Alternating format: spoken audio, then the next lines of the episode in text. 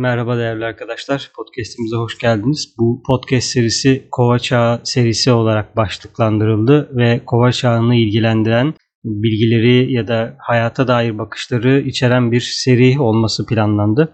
Bu podcast onlardan bir tanesi ve bugünkü konumuz da vejeteryanlık, veganlık ve ahimsa konusu.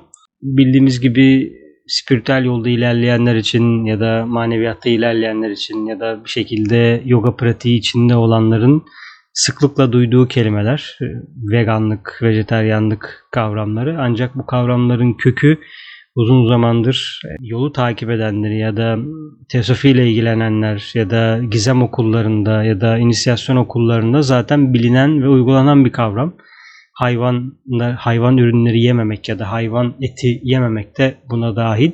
Bu günümüzde popüler hale gelmesinin nedenlerini anlamak belki bu kavramı daha iyi bir yere oturtmak için faydalı olabilir. Çünkü biz biliyoruz ki eğer bir talep toplum içinde oluşuyorsa bu talebi gidermek için firmalar, kuruluşlar, kurumlar e, içerik üretiyorlar, ürün üretiyorlar ve bunları bizim satın alabileceğimiz alanlara getiriyorlar, marketlere getiriyorlar. Çünkü bizim şu anda toplumda yaşayan, büyük şehirlerde yaşayanlar olarak üreticilerle aramızda direkt bir bağ yok. Evet son dönemlerde böyle çeşitli web siteleri ve topluluklar gelişti üreticilerle direkt bağ kuruluyor. Talepler direkt üreticilere geçiyor ama genellikle alışverişlerimizin çoğusu marketlerden kaynaklanıyor. Yani bir gıda topluluğuna üye değilsek ya da gıda topluluğunun alışveriş listesine dahil değilsek yaptığımız alışverişler marketten oluyor. Marketlerde de talebe göre bir ürün değerlendirmesi var. Hatta üst raflarla, orta raflar, işte bakış seviyesindeki raflar, en alttaki raflar bile bizim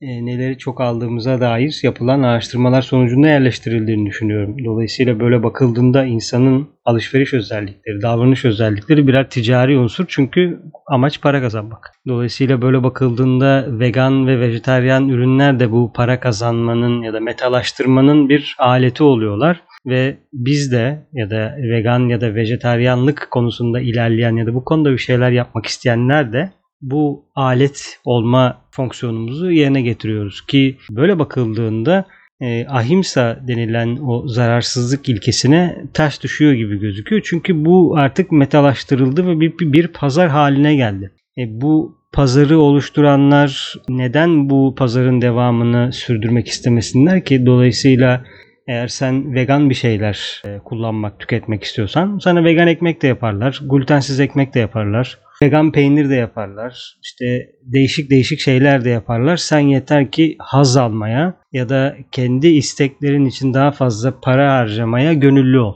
Sende bu gönüllülük varsa her şeyi satın alabilirsin. E, baktığında da vejeteryansındır, vegansındır. Belki bir açıdan vicdanın rahattır. Ben hayvanlara zarar vermiyorum ya da hayvan deneyleri yapılan ürünler kullanmıyorum ya da hayvanların endüstriyelleştiği ürünleri almıyorum diye belki bir açıdan doğru olabilir ama bu sistemin seni hissettirmek istediği açıdan da değerlendiriyor olabilirsin. Çünkü ilk yaklaşım belki ticarileşmiş bir şeyden çok kendi hayatımız üzerindeki ihtiyaçları tekrar gözden geçirmek olabilir. Bu kolay bir şey değil çünkü gidip raftan satın alabileceğimiz bir şey değil bu. Yani bir vegan ürünü almak, bir vejeteryan bakış açısında olmak hayvanlarla aramızdaki ilişkiye bir anlam katıyor mu? İyi fark etmek gerekiyor bunu. Çünkü hayvanların ne olduğunu önce hissetmek bence bu yolun başlangıcı olabilir. Sağlığa etkilerini saymıyorum bile. Yani çok fazla bununla ilgili zaten veriler paylaşıldı zamanında. Et yemediğinde ya da hayvansal ürün tüketmediğinde ne oluyor zaten artık bilinen bir şey. Ama konuyu basitleştirip et yeme, yememe, hayvansal ürün kullanma, kullanmamaya getirirsek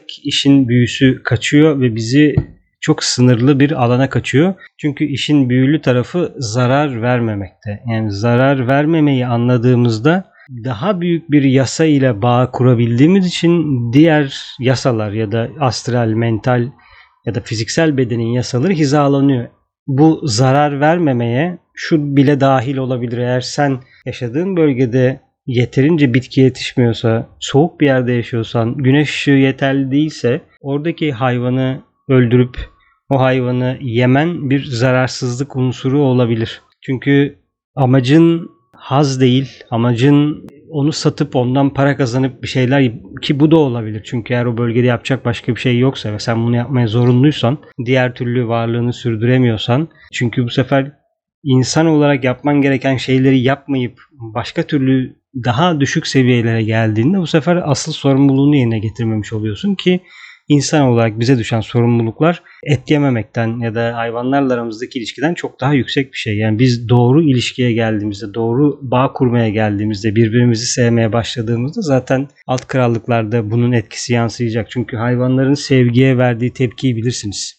Duyguya verdiği tepkiyi bilirsiniz. O yüzden burada bir önceliklendirme yapılması gerekiyorsa zihinsel, davranışsal, psikolojik tarafın zararsızlığını önce konuşmak daha faydalı olabilir. Çünkü diğer taraf zaten çok ticarileşti, markalaştı ve bir e, pazar haline geldi. Zaten çok uzun zamandan beri pazar halinde. Dolayısıyla insanın duyguları ve yaklaşımı ya da temiz ilerleme anlayışı artık metalaştırıldı. Bu yüzden başka bir anlayışla buna yaklaşmak gerekiyor. Çünkü et yememek bizi ya da hayvan ürünleri kullanmamak başlı başına bizi ahimsaya yaklaştıran bir şey değil. Onun yerine gidip 5 tane kıyafet aldığında ya da ihtiyacın dışında bir şeyler aldığında zaten sisteme zarar veriyorsun. Çünkü senin verdiğin zarar dünyanın kaynaklarının gereğinden fazla tüketilmesine neden oluyor. Yani hayvan öldürmeyip bu kaynağı tüketmek şey mi e, mantıklı mı? Oraya bir isim tanımlanmadı diye ya da o hayvanlar gibi bir anla bir seviyede olmadığı için onları tüketmek mantıklı mı? Mesela mineral krallığına yapılan bu yanlış davranış bunun içinde zararlılık yok mu? Yani evet hayvanları öldürmeyelim, haz için öldürmeyelim, endüstriyelleştirmeyelim. Onların da kendi evrim alanlarını, onların da kendi yaşam alanlarına alan bırakalım. Çünkü onlar da bir sonraki turda gelişim gereği, evrimsel basamakta durdukları aşama gereği insan basamağına geçecekler eğer bir terslik olmazsa. Ama biz insan basamağına geçecek monatları ya da ruhları şu anda onların doğal gelişiminin çok daha kötü bir şekilde deneyim elde etmesini sağlıyoruz. Daracık yerlerde ya da çok kötü koşullarda ya da yiyeceklerine içeceklerine müdahale ediyoruz ya da üremelerine müdahale ediyoruz. Tamamen amaç işte süt verimi, et verimi gibi fiziksel çıktılarla ilgili konular. Ki zaten bunlar sürdürülebilir olmadığı için de bazı çalışmalar yapılıyor. Yani laboratuvarda et yapılsa onu yiyecek miyiz?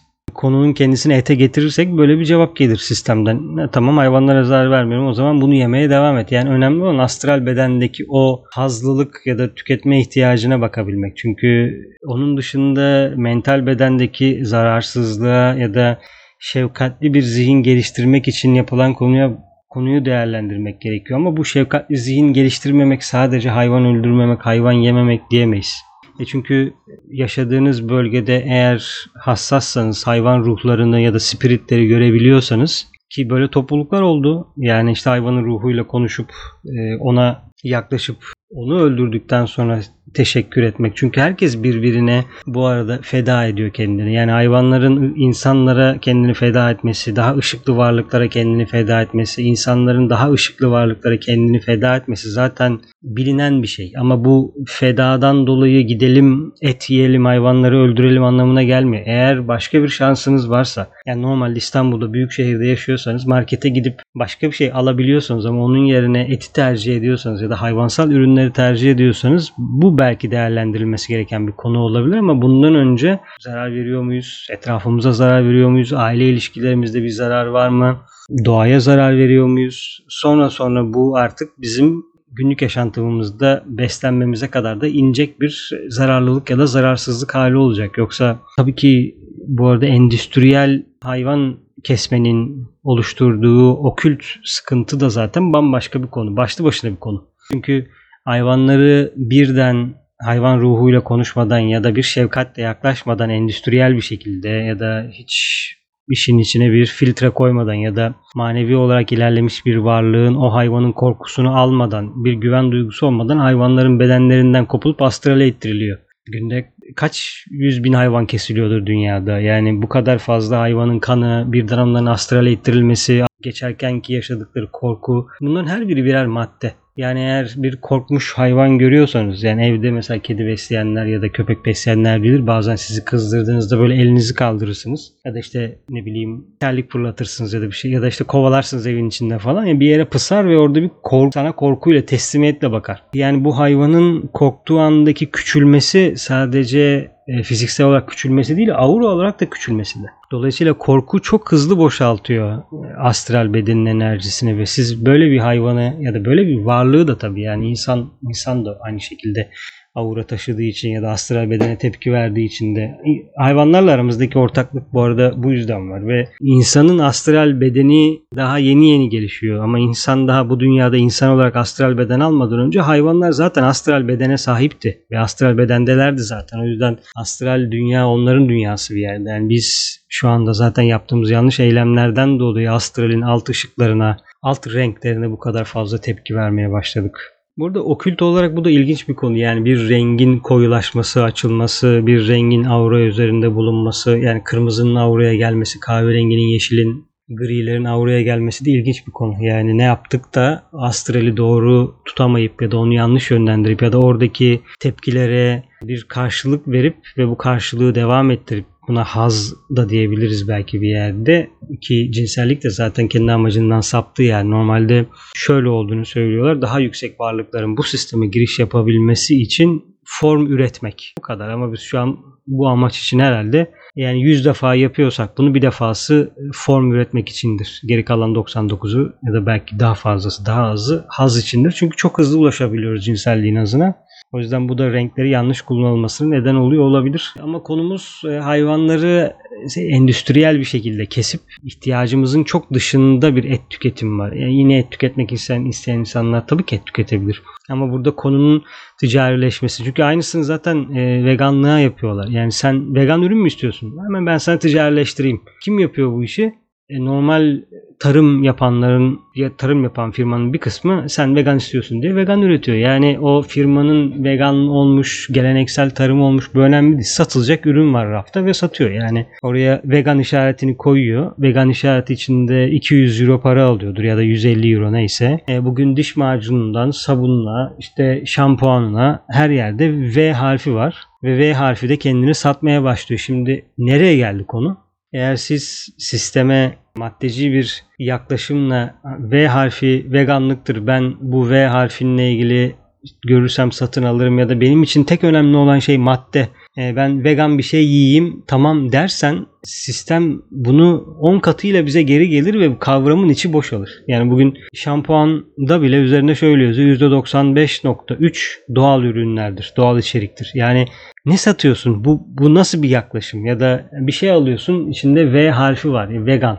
Yani işte ahimsa ile yaklaşmayınca olaya ya da daha yüksek bir fikirle yaklaşmazsak eğer buna eğer bunu böyle alt seviyelerde tutarsak sistem de bizi bu alt seviyeden bizim gözümüzü doyurur ve gözümüzün önüne sürekli ürünler koyar. E, ahimsanın karşısına bir şey koyamadığı için biz de ahimsayı göremeyip ya da ahimsayı tutamayıp alt seviyelerdeki fiziksel sonuçlarla ilgilendiğimiz işte et yemek, yememek, vegan olmak, olmamak gibi işin içindeki ideolojiyi ya da asıl hizalanılması gerekeni kaçırıyoruz. E bu da zaten çok değişik sonuçlar üretiyor. O yüzden bir kişi kendi hayatında kendi ihtiyacına göre beslenirse zaten en uygunu bulacaktır. Yani bugün işte geçenlerde güreş tarihi Kırkpınar güreşleri vardı bazen videolar denk geliyor ve oradaki pehlivanların işte neler yediğini, nasıl antrenmanlar yaptığını e, anlatıyorlar. Neredeyse adam oturduğunda bir kuzu yiyecek. Yani 20 kilo et yiyecek. Belki bu onun o an için ihtiyacı olan bir şey olabilir. Çünkü kilolular, kaslılar, belli bir miktar e, dayanıklı ve güce ihtiyaçları var. Böyle bir beslenme uygun görüyorlar. Öyle yapıyor. Şimdi uzun e, mesafe koşucularına bakalım. Çok zayıflar. Pehlivanlar kadar kilolu değiller uzun süre koşabiliyorlar. Onların beslenmesi farklı. Yüzücülere bakıyoruz. Onların beslenmesi farklı. Ya da işte vücut geliştirenlere bakıyoruz. Onların beslenmesi farklı. Dolayısıyla bunun kişinin hedefiyle ilgisi olan bir şey olduğunu anlatmaya çalışıyorum. O yüzden kova çağının hedefleri bizden farklı bir şeyler istediği için beslenme de daha farklı bir yere doğru gidiyor. O yüzden çok boyutlu insan varlığının nasıl besleneceği o kişinin hedefiyle ilgilidir. Çünkü veganlık, vejetaryenlik, hayvanlara zarar vermemek, çevrene zarar vermemek, canlılara zarar vermemek zaten okült okullarda ya da doğudaki ezoterik okullarda olan bir şeydi. Yani bu Batı'nın belki ticari yaklaşımıyla ya da toplumsal bir çıkışla bunu söylemiş olabilir ancak bu bilinen bir şeydi. Uygulanan bir şeydi. Tapınaklarda ve diğer yerlerde olduğu zaten kayıtlarda var ama bunu bu haliyle almayıp eğer bunu fiziksel bir seviyeye getirirsek yine kavramın tuzağına düşmüş olabiliriz. O yüzden bir kişi vegan olabilir, olmayabilir, etle beslenebilir, beslenmeyebilir. Bu onun ihtiyacına, kendi planına, kendi gelişimiyle alakalı. Doğada bizi beslemesi gereken, biz eterik fizik bedenimizin karşılığı eterik beden olduğu için, eterik bedenin bir sonucu olduğu için fizik beden, eterik beslenmemiz gerekiyor ve fizik bedeni eteriğin yüksek seviyelerine çıkartmamız gerekiyor. Yani katı sıvı gazdan bedenin artık eterik tepkilerinin daha yüksekte olması gerekiyor. Bunun için de doğru prana almamız gerekiyor. Doğru prana dediğinde zaten bitki krallığına gidiyorsun. Çünkü hayvansal prana aldığında eğer onu gözleyebiliyorsanız böyle bir ayrım yapabiliyorsunuz. Onun kendi kompleksinize ne yaptığını fark ettiğinizde diyelim ki su orucu yaptınız bir gözlem. Günde bir öğün yedin bir hafta boyunca bu bir gözlem. İşte vegan olduğun iki hafta boyunca bir gözlem. Bir süre vejetaryen olduğun bir gözlem. Kendinizin neye ihtiyacı olduğunu bir süre sonra anladığınızda ki buna en önemli şeylerden bir tanesi tabii ki az yemek. Çünkü vegan da olsan, vejetaryen de olsan günde 5 öğün yiyorsan burada bir şey var olabilir. O yüzden bir şeyler bir şeyleri gölgede bırakmamalı ya da bir şeyler bir şeyleri mazereti olmamalı. Yani vegan olmak çok tüketeceğim, ritüel olmak hiç tüketmeyeceğim gibi böyle bir anlamlara gelmiyor. Burada bunları söylemekteki amacım kişi kendisiyle ilgili verileri toplaması için. Neye ihtiyacın var? Şu an ne yapıyorsun? Yani şu an neredesin? Et yiyor olabilirsin, yemiyor olabilirsin, çok tüketiyor olabilirsin, tüketmiyor olabilirsin ama kendinle uyumlu, ahenkli bir gelişim içinde olman için ne yapman gerekiyor? Bu senin bileceğin bir şey. Evet kova çağı bazı zekaları bize getiriyor, bazı zekaları bize görünür kılıyor ve bu çağın gerekliliklerini ya da daha yukarı ulaşabilmek için ne yapmak gerekiyor? Yani kendi hazlarından feragat edebiliyor musun? Bu sorulan sorulardan bir tanesi. Yani eğer sen kendi hazzını devam ettirmek istiyorsan, kendi konforunu devam ettirmek istiyorsan ve bu hızda ilerlemek istiyorsan bunda hiçbir soru yok. Ama daha da hızlanmak için, daha da fazla ışık çekebilmek ve yardım edebilmek için yapılması gereken ya da yapılabilecek bir şey varsa bunun da yollarını deniyorsun. E bu yolu denemek zaten seni hızlandırıyor. E, öğrenci için belki bir yerde bu inisiyasyona yaklaştıran bir şey oluyor olabilir bu bir kişi et yiyor, hayvansal ürün tüketiyor diye böyle olamaz, işte şu seviyeyi geçemez demek benim harcım değil. Çünkü yüksek öğrencileri ya da yoldaki insanları da görüp onların et dediğini ya da hayvansal ürünler tükettiğini de gözledim. Böyle olmayanları da gözledim. Burada nasıl bir ayrım var? E, kişiler kişilerin neye ihtiyacı var? Bu daha ön planda. Çünkü öğrenciye yap yapma dersek eğer ve bu yap yapmalarla bir yol çizerse tekrar bir yap yapma aşamasına geldiğinde dönüp hocasına mı bakacak ya da dönüp kime bakacak? Kimle göz göze gelecek bu yapacağım şey doğru mu yanlış mı diye. Kim diyecek ona evet şimdi yiyebilirsin yiyemezsin tamam şu kadar yersin hayır şu kadar yiyemezsin diye. Sonuçta endüstriyel bir sistem var ve bir şeyleri metalaştırıyor. Her şeyi metalaştırıyor para kazanmak için hayvanlar, mineraller, bitkiler, GDO'lu ürünler, bitki zehirleri birçok şeye zarar veriyor. Dolayısıyla onların her biri birer canlı, her biri birer varlık, her biri gelişim yolunda birer monat. Bitkiler hayvan olacak, sonra insan olacak, sonra yukarı gideceğiz, biz yukarı gideceğiz. Sistemin her birisi spiral halinde yukarı doğru çıkıyor. Dolayısıyla biz de elimizden geldiği kadar onların gelişim alanlarını desteklememiz lazım. Bundan sonra artık söylenecek başka bir şey yok. Yani sadece bitkiye, bitki yeme, sadece hayvan ye, yeme. Yani bu yap yapmalarla olacak bir şey değil. Bir hedefim var. Ben ilerlemek istiyorum, hafiflemek istiyorum, aydınlanmak istiyorum. Daha yukarılara dair anlam fikirleri istiyorum.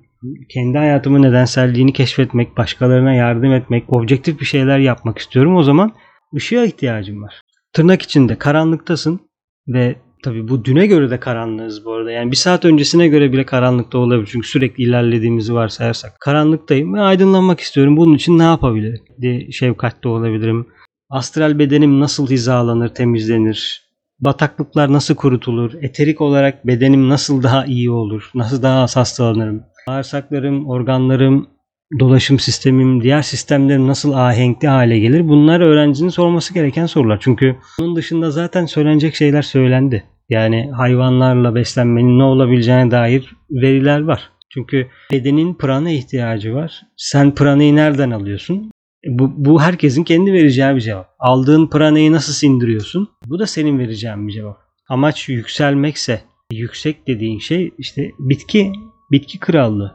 Ama bunun yanında vejetaryen olup bir şeyler yapıyor. Yani bu böyle bir reçetelik bir şey haline getiremeyiz. İşte 100 gram şunu yersen şöyle olur, bunu böyle yapamazsan. Çünkü herkesin kendi hayatında bazı zorlandığı, bazı şeyleri daha iyi yaptığı, bazı şeyleri daha zor yaptığı ya da zorlanarak yaptığı aşamalar vardır. Bu kimisinde yemektedir, kimisinde cinselliktedir, kimisinde yardım etmektedir. Herkes kendi karmasına göre zaten bir zorluğun içinde ama kova çağı dersek, kova çağında eterik olarak insanlıkla görüşmeye ya da insanlarla, insan krallığıyla birleşmeye, yaklaşmaya hazırlanan bir krallık var. Bu krallıkta eterik varlıklar. Dolayısıyla biz eğer alanlarımızda, astralimizde açgözlülük, şehvet, düşük şeyler, zarar verme gibi etkiler varsa gidip hayvanları öldürüp avlayıp üzerine bacağımızı koyup silahlarımızı böyle tutup şampanya şeyleri fotoğrafları çekiyorsak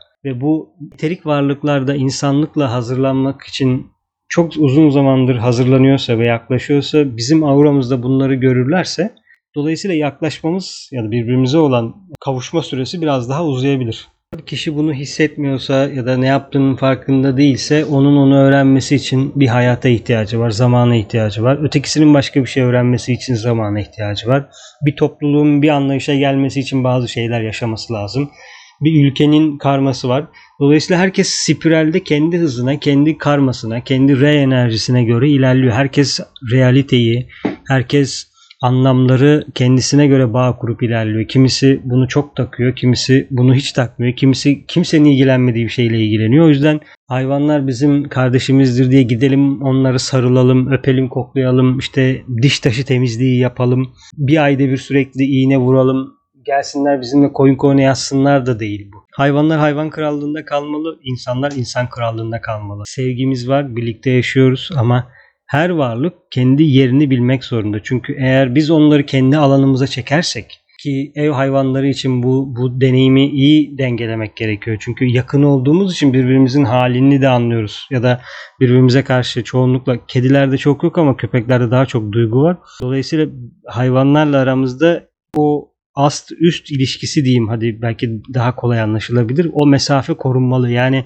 sen ışıklı varlıksın. Sen spiralin üstünde duran varlıksın. O spiralin altında duran varlık. Bu bizim onu kırbaçlayacağımız, derisini yüzeceğimiz, satacağımız anlamına gelmiyor. Ama yerini bilmesi gerekiyor. Yani evin baş köşesinde köpek ya da kedi oturamaz. Orada sen oturacaksın, orada sen oturmalısın. Bu kediyi tutalım fırlatalım anlamına gelmiyor. Bazen kedi oradaysa onu nazikçe bir yere kaldırabiliriz ama mantık olarak onun insanın üzerindeymiş gibi davranmaması gerekiyor. Yani hayvanlar ölebilir. Bu normal bir şey. Yol kenarında da ölebilir, kazada da ölebilir, insanlar da ölüyor. Bundan sevinelim, bundan üzülelim demiyorum ama kendimizdeki bu dengeye de bakalım. Yani evet hayvanlara zarar vermeyelim, bitkilere canlı canlı bir şeye zarar vermeyelim ama kendi bulunduğumuz konumu da iyi anlamak gerekiyor. Çünkü biz kendimizi hayvanların altına paspas yapamayız. İnsanın önce yapması gereken mental olarak bir zararsızlığın içine girmesi gerekiyor.